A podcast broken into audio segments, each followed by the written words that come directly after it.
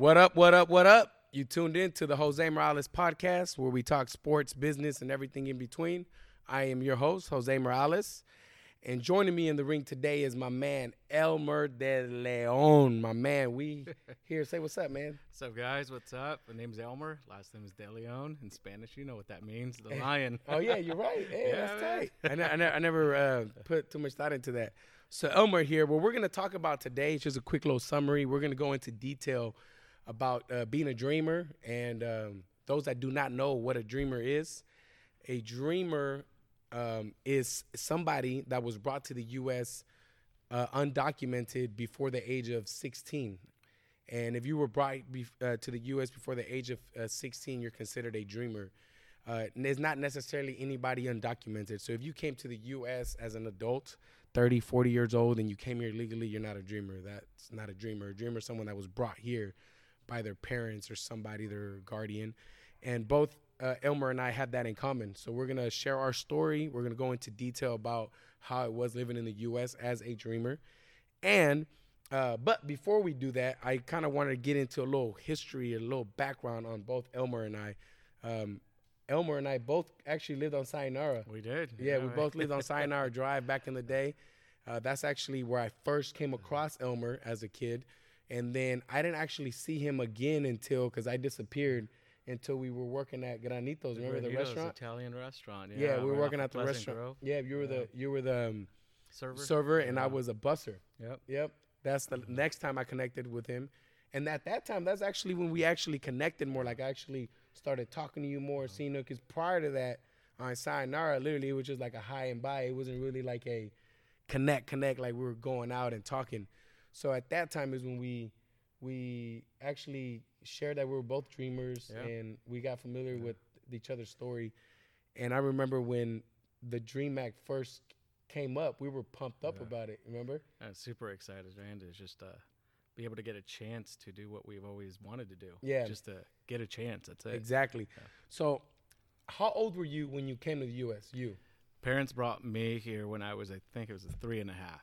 Three and a half, and and how was that for you? Like, uh, See, uh, how how uh, like how was that? Like the process? Like, did you did you how'd you get here? my my parents I it's there's a song out out there in Spanish it's La Mochila Azul my Ah. my the uh I mean obviously the there's a story how you know how we get over here as illegal immigrants whatever age you are but the coyote right the coyote he, this guy brought me on his backpack and uh I was I was 3 years old small little thing and he just threw me in his backpack he carried me and uh yeah I have like little faint memories of it of just Uh, being in a backpack and my parents were like yeah he carried you in his back and and So all this stuff. La so- Mochila Azul, that was you, huh? Yeah, bro. You were in La Mochila Azul. Except La Mochila Yeah. Azul, the actual song is actually a love song. It is, yeah. It is a love song. yeah. Myself, But, I was brought to the U.S. at 11 months old, and when I was brought here, I don't really recall.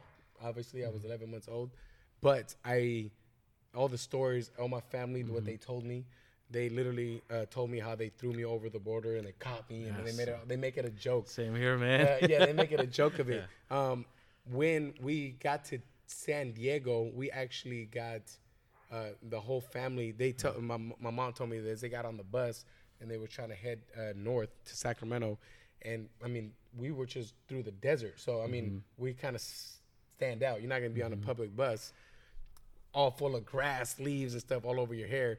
And they grabbed us, took us out of the bus, and put us back in TJ. We actually got deported, and then we tried again, got back.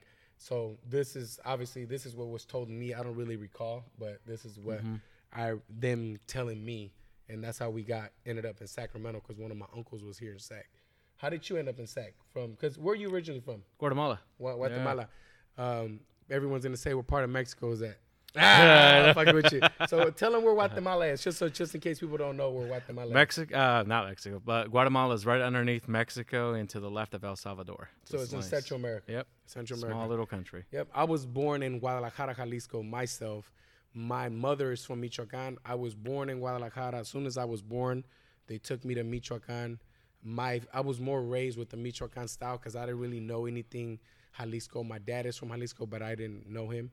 So that's my roots. And I ended up in Sacramento because my uncle was here, and you Mm-hmm. and how you end up in Sacramento. My my my mother's uh, brothers were here first. They're the first ones that that came over here, and then they brought her and my dad over at the same time, in which they brought me over at the same time too. Okay. Yeah. So growing up, uh, for myself, it was a little. I, I could I can probably speak for you too. But how was it for you, growing up uh, around Americans, going to an American school, going to being working around Americans, sports around Americans, and not being American? And what I mean by that is, you know, you know, we were held back from doing a lot. So how was that for you? Tell me a little bit about that. How that was for you. Um, I mean, up. I think up until freshman year of high school, I didn't really understand where and and the lifestyle that I was going to be living going forward, what it really meant. Up until then, everything seemed normal. You know, going to school, elementary, middle school. Other than the language barrier, of course, I knew my parents spoke Spanish and, and they didn't speak, you know, barely any English. But it wasn't until freshman year at the end when everyone was getting their licenses to drive that, that's when it really hit me Yeah, you know that's that's the first like taste of wow you're you're actually not you're not legal you don't have you can't any do yeah everybody you can't do is doing. anything everybody was talking about i'm gonna go get my license you know i got my date and then i'm just like Yeah. I I'm, you know I remember that. Oh, I got my pink slip. I got my driving Yeah. test and all that. That's exactly for me. It was a little before. I didn't ever really Uh-huh. understood it either. I kind of heard things here and there, but it didn't hit me. Hit me until I was applying to do a boxing tournament. And when you do a boxing tournament, you have to fill out its application. Mm-hmm. One of the questions on the application it says, uh, "Are you a U.S. citizen?" I asked my mom. I think I was like 12 years old, and then I asked her. I'm like, "Hey, what do I put here?" She said, "Put none. That you're not." So I put no. Next question was, "Are you? a- Uh, what's your social security number?" And I'm like, I asked her, I'm like, "What is? What is this?" And she was like, "You don't have one." I was like, "Okay, I don't have one." All right. So I turned it in, let it go, and not having one, I went back. I gave it to my my boxing coach, and he's all, "Well, you don't have a a citizen, so you you actually participate in a different bracket. So when you do a boxing tournament, there's the open division, mm-hmm. and then there's a novice division. The open division is for boxers that are U.S. citizens. That once you win that, you go to state, then you go to nationals, and then you have a chance to be on the Olympic team or something mm-hmm. like that. I was never able to do that because I was not a citizen. So I always competed in novice tournaments. I always, if I did, a if I did a silver gloves, golden gloves, or anything like that, um, and right there for me, which was gonna bring up the next subject that I wanted to bring up. When I first found that out, I literally, because boxing for me was like everything to me. So when I found out I couldn't really fight for my goals, I literally went into a my mindset change. My mindset change. It became a damn, what can I what like I'm I can't do anything. I kind of felt like it was no point of working hard towards anything because at the end of the day, the first question they were gonna ask me was, "What's your social security number?" Mm-hmm. You know what I'm saying? yeah So, what I'm going to ask you is how did you feel during that time when you realized that you cannot do what everyone else is doing? So, all these things that are people are telling you that you could do and all that, how did you feel? What went through your mind during that time when you knew you were not like the rest of the people? I mean, for me, for me, like I said, the, the first instance was the whole license thing, and I did a little research back then because I knew my parents. You know, they didn't have the greatest, they didn't have any education actually. So, I started going online at school and really looking into what the whole immigration thing was, and found out what it you know means to be illegal and all the things that you're going to be held back from college and all those things. But when I found out, man, that was the, probably one of the most like I think I think one of the most confused times in my life and depressing times in my Yeah. life as a as a freshman in high school. Yeah, I was Yeah. super depressed. I'll be real. I was very, very depressed. It was just yeah, it was just I didn't rough. feel like I wanted to do anything uh, that had to do with bettering myself. Like I felt like school was pointless Mm-hmm. because I get a bachelor degree. What now? You can't get a job Mm-hmm. because you don't have a social. So I kind of felt like I was between a rock and a hard spot for real, and life seems pointless. That- Mm-hmm. Yeah, it, it- it yeah. became that way to me. No joke. That it was a point where I was when I was working at the smog shop. I was literally getting ready to leave back to Mexico because I was at the point with myself where I couldn't make the U.S. Olympic team, and I could probably possibility uh, tried to qualify for the Mexican uh, Olympic team, that I decided, why don't I just go back to Mexico, train and make a life in Mexico where I would have these opportunities that are holding me back here, and I even actually applied for two jobs and had Skype interviews. I was literally right there to leave when I got a new. Uh, uh, it was actually before the smoke shop. I was at the tire shop, which was right after Granitos, where we worked. Oh, was it? yeah, Right right after that, Yeah. Uh-huh. I worked at a tire shop, and during that time is when I was getting ready to leave to Mexico. When then I got offered Wow. Uh-huh. a position at a smog shop, and that smog shop p- p- pumped the brakes for me. Was like, hold up, let's let's do this, and and that's when I decided, you know what, you're right, let's do this, let's give this another shot. Mm-hmm. Right now, right before this, when you and I were talking, we you brought up that you had that canvas on the on on your in your house that says. I just bought it. It'll be there you like. Tuesday. It Yeah. what did you say? It says. Started from the bottom. It started from the bottom. Now we're here. So Elmer showed up to the gym right now, and he was like, "Man, this is nice, man. It's impressive." And um, he knows this more than anything because he knows where we came from. So when you see that, and you see where everybody struggled to get here, that's why it's so big to you. Mm-hmm. Like what I see what you're doing now is so impressive to me because impressive to me because I know what we both went through to get here. You know what I'm mm-hmm. saying? So the fact that I bring that up is you said that you bought that canvas, and I say you should have got one that said we started from the border and now we're here. Yeah. And the reason why I bring this up is because I don't know if you ever watched. I don't know if you ever watched the. Um, there's a video on, I think it's on Instagram where they put everyone on the line. Have you ever watched that? And then it says, um, "Take one step forward if you were raised by two parents. Uh, take five steps forward if whatever the heck." Have you ever watched that? No, I haven't. No. So the point of that video, I don't really agree that they should have done that at a high school because a lot of high schools did it. I mean, there's a good way to make some kids feel bad, but uh, they lined up a whole bunch of kids from different uh-huh. backgrounds, all different backgrounds, and they pretty much they wanted to show what it's like to be born with, you know, ahead of a game. It's uh, uh-huh. and, you know you got some advantages. Everyone has some advantages and disadvantages. It at the end of the day, it does not matter. What matters is what you do with them. And they did that. They like take Dang. two steps forward if you did this, and everyone lines up. And they said, now we're going to start this race. Uh-huh.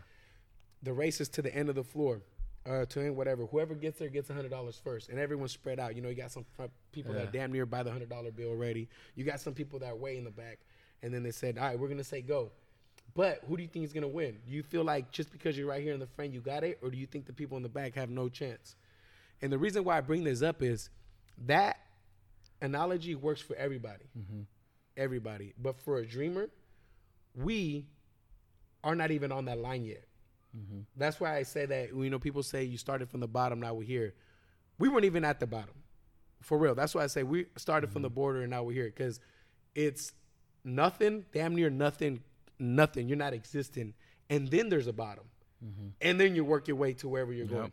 Because that's what it that is really what it's like to be a dreamer. Because we first have to find our spot to even get there. We're not existing. We're not here. We don't have a social, we don't have nothing. So we don't even have the opportunities that everyone even starts off with. And I think for myself, I'm very how do you feel about this? Are you happy with or how do you feel about the fact that you were born a dreamer? Do you feel that was uh, an advantage to you or disadvantage, or do you think it motivated you, made you work harder? How do you feel about it now that you look back? Would you do it again or would you not? How do you feel about it? I mean, I, I think, oh man, that's a tough question because it's it's definitely shaped me into who I am today, and I'm a very motivated individual because of that. Exactly. But would I want someone to go through that experience? No. oh yeah, No, it was I've- horrible. I've been through it. I've lived it, and I'm still living through it. But I, I would never want any young kid to go through the things and feelings and the confusion and all those things in their lives to feel like I'm nobody in this country, but yet I want so much to be part of it.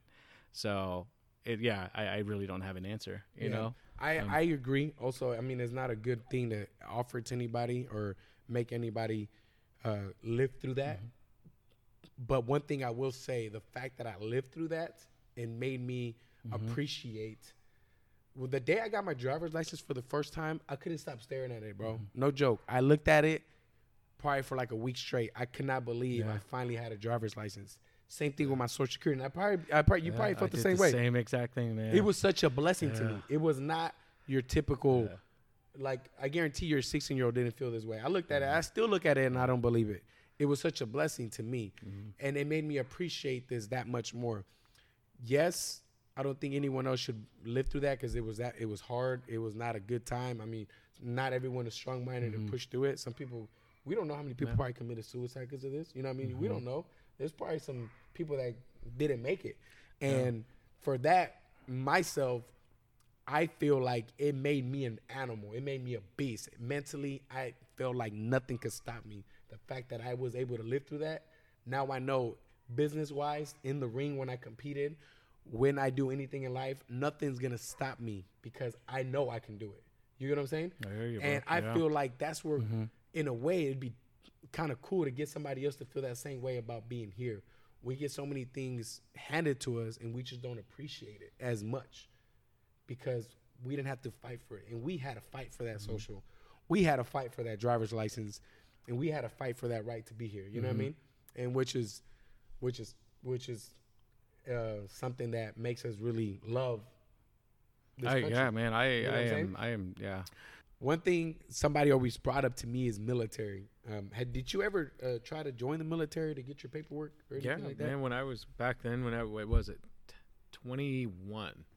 At twenty one, when I didn't think there was anything that was going to come up, I was like, you know what? Maybe maybe I should do the military. Four years of my life to have the rest of my life. It's worth Set. it. It's worth it. Yep.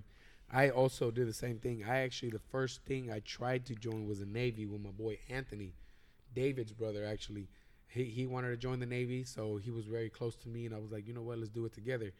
I'll get my paperwork right. Didn't work. After that, I went on my own. I tried to join the Army and the Air Force. I mean, the Army and the Marines. I really wanted to join the Army because at that time I was kind of like interested in their boxing program, and they had a firefighter training that I thought a firefighting was pretty cool, and none of them let me. They're like, you need to be at least a resident or something, mm-hmm. and I couldn't do it. Yeah. So the reason why I bring that up is a lot of people feel like, oh, why don't you just join the military and get your paperwork? Man, the military doesn't even accept you. So it was just even that option was not there. So another thing I'm gonna bring up to you as far as being a dreamer, how was it for you to find a job when you were undo- un- undocumented? What kind of jobs did you get? How was that for you? Was it good jobs? Was it shitty jobs? Was it easy? Was it hard? How was it for you? For me, I mean, the only jobs that I could get into was restaurant jobs. Yeah. That was it. I was a busser. I was a server. I was basically a food runner. That's all I did, you know. And and I didn't I didn't get my license. Like I don't know. It's probably because you and I are the same age, but I didn't get mine until I literally got my license in the mail on my birthday, eh, when I was 25. Bro, that's when I got my license. And Wow, that's when you got it. Yeah, that's when I got it. I filed the paperwork a couple months, and then I finally got it. Went to Yeah. the DMV and all that stuff. And So- on my birthday, it's when it came in the mail, man. I just like I was like, So it was a birthday present. yeah, it was a birthday Happy present, birthday to bro. you. Yeah. um, myself, yeah, it was very similar for me. It was very uh, under the table jobs, uh, janitorial jobs. I did. I did also a shitload of restaurant jobs. Everything dishwasher to server, busser, host. The only thing I did not ever do at a restaurant was actually serve. I never mm-hmm. served because I was always too young to serve. Mm-hmm. You had to be at least 18. And the restaurants I was at knew my mom and they knew I wasn't 18. You know how you could kind of mm-hmm. hide and lie that you're 19 and all that? I actually never did that. Um, but yeah, it was it was difficult. I got I got a couple jobs that I know like when I worked at the tire shop, I honestly feel like they knew my position and they, they knew what they could do as far as like they could get away with oh well this guy is not gonna get another job. Did mm-hmm. you ever feel like people treated you that way or no? No, I mean with me I, with the restaurants, it was just I I never disclosed that, and it was, and I feel embarrassed to say, but I hid that part of my life because I it, it was just a I didn't want people knowing, and I didn't want to get treated differently. No, that, and that's a great, and it's, it's good that you brought that up because I for for a long time I never spoke mm-hmm. it about it to anybody. Yeah. Anybody, I kept it hidden too because you feel like you, I mean, you anyone finds out what you're doing or anything happens. I mean, you're kind of in a way uh, out there. You know what I mean? Yeah. You get deported, you get anything. So I kept it a secret until I was on my very first podcast. Is when I let the world know, and I actually had a big talk with my family about it. It's like, should I do it? Should I not? And at, in in having a business, it was kind of like, man, how is everybody in your business gonna look at you now? Are you gonna lose clients? Are mm-hmm. people gonna want to come to your business now because you're you were undocumented? Are you gonna this? Are you gonna that? At the end of the day, I was like, you know, it does not matter because if I lose clients because of what I went through in my life, then you obviously should not be. I shouldn't be associated with you because you're mm-hmm. judging me off something I went through in my life, a struggle that I went through. So I was like, I don't give a fuck. I don't give a fuck if I lose clients, I lose friends, I lose anything. I could even lose like it might. Let's say my best friend suddenly didn't want to be my friend because of this, bro. You're not you're not a friend then. You know what I mean? And honestly, everybody that I once I disclosed it, and I'm so and I'm very prideful of it. Um, I didn't lose anybody. I had a couple people kind of bring it up one time, but they actually were like, "I'm blessed that you you speak about it, you're open about it." And I have I'm around blessed people. I'm I'm blessed to be around great people. In other words, everyone here is great at the gym, and I love them to death. And so I feel you though, because I was like that for a long time. I was embarrassed to say anything because of that. And you're totally right, bro. When you were when you were um working, did you um get internal? Did you get an internal revenue service, the IRS little? I think it's an I-10 number, like internal uh, tax number. It's ITN. It's called an ITN number. Did you get one to do taxes when you were? Yeah. you did, right? Yeah. So that's one thing I try to tell people. Um, the IRS actually gives you a number, which is like a social security number, and all you can do with that number is pay taxes. So when people say this is a little bit, a little side note, a little off subject, but I'm gonna throw it in there. That shit drove me nuts. I hated the fact that we get mistreated. Um, we weren't we weren't able to get no driver's license. All these things that we're paying taxes for, and then on TV you'll get people say that oh they don't pay taxes. I'm like, wait, hold up, who doesn't? Because you could look at all my mm-hmm. taxes, and I paid taxes the whole time I was undocumented. I paid taxes, and you Man, you I did, did. too. Yeah, I mean, I that that's interesting because I never really thought about it. I just always thought I was doing the right thing. Yeah, well, it is the right it, thing. you know? it is the right uh, thing. It, I didn't think about it until later uh-huh. on when I was like, you know what, that's fucked up, Yeah. because we're paying taxes Right. Yeah. and we can't do all that. don't even have a yeah. Yeah, so it's Yeah. like I get it. Whatever. Well, the best way you can kind of describe it is, um, my friend, uh, my friend told me this, and it's true. He's like, imagine when you go to someone's house, you're at someone's house, and your kid gets in trouble, but then your kid is there with his friend, and they both did something at your house that gets in trouble. Is your kid gonna get in the same type of trouble as his friend that doesn't live there, that is, that is not his house? Probably not. Your kid is probably gonna get timed out, go to the room, get a couple mm-hmm. spanking. That's it. The other kid is probably gonna get kicked the fuck out the mm-hmm. house.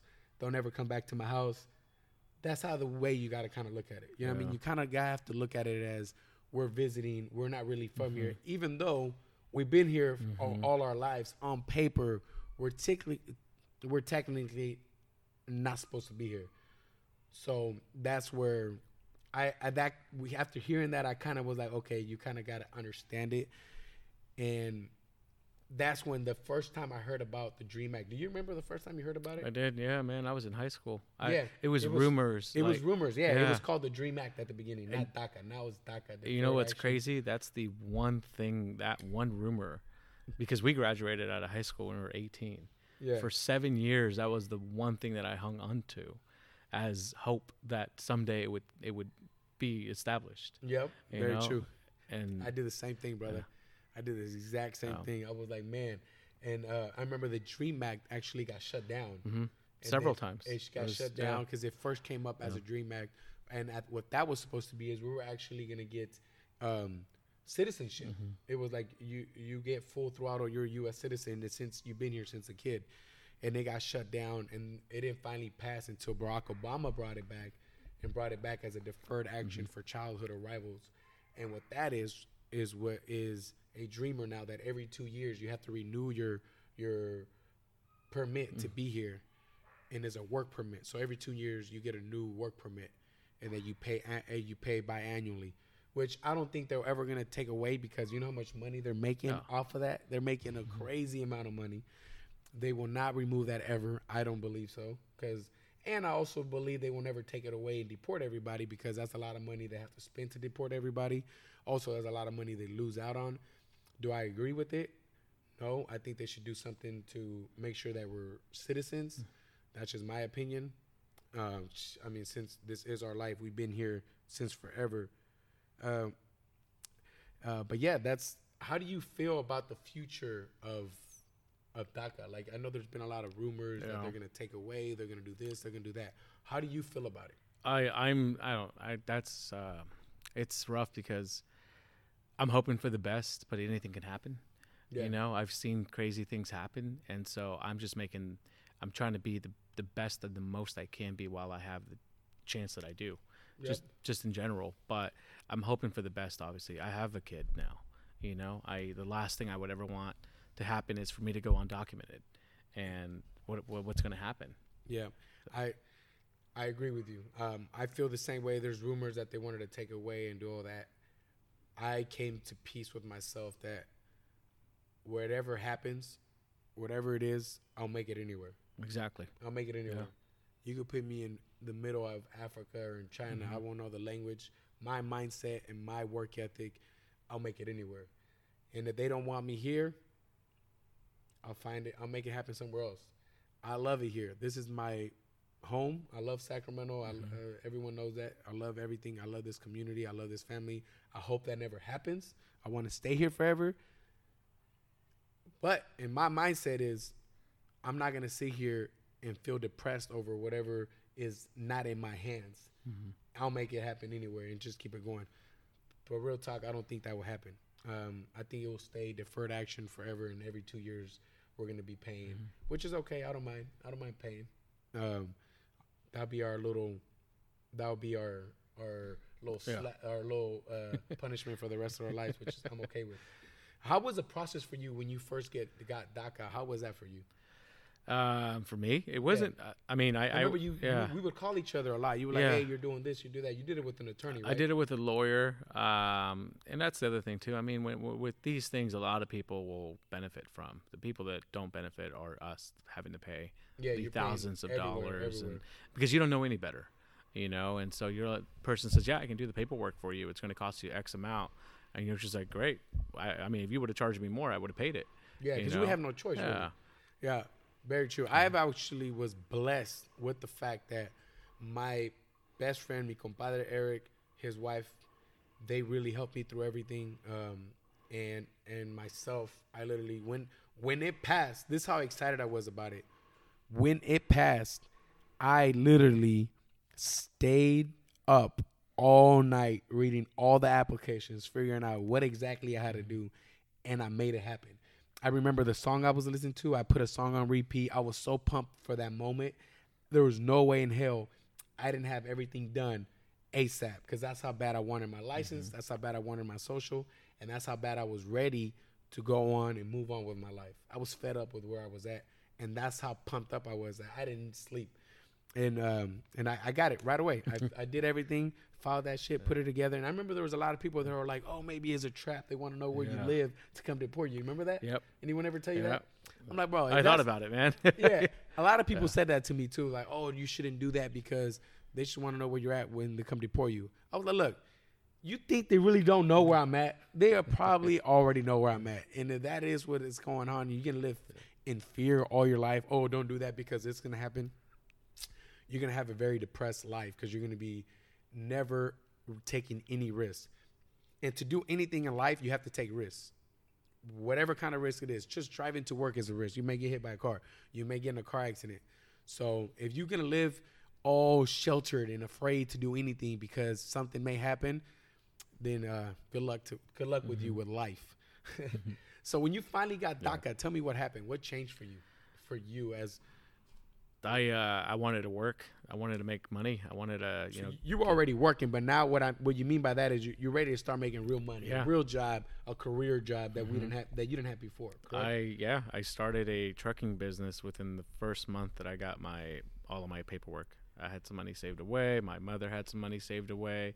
I had two uncles in the trucking business that own their businesses, and they just helped me with all the paperwork. And I remember. I remember we went to go eat me- at a Mexican restaurant right before that, and you were te- you were talking your ear off about your trucking. Yeah. I remember.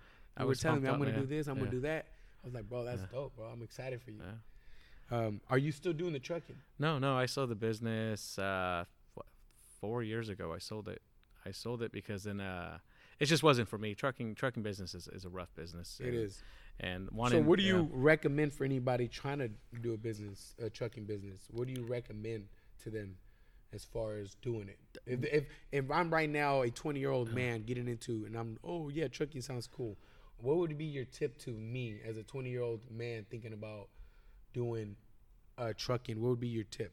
uh, it would be getting to know other people who have been in the business for a long time and then seeing if that lifestyle is what you want for the rest of your life And that's a good point that you brought that up because I don't know if you ever know this about me. I'm gonna tell you, I was a I was in the service I was a service manager at a dealership and I was making great money. I was making over 100k a year.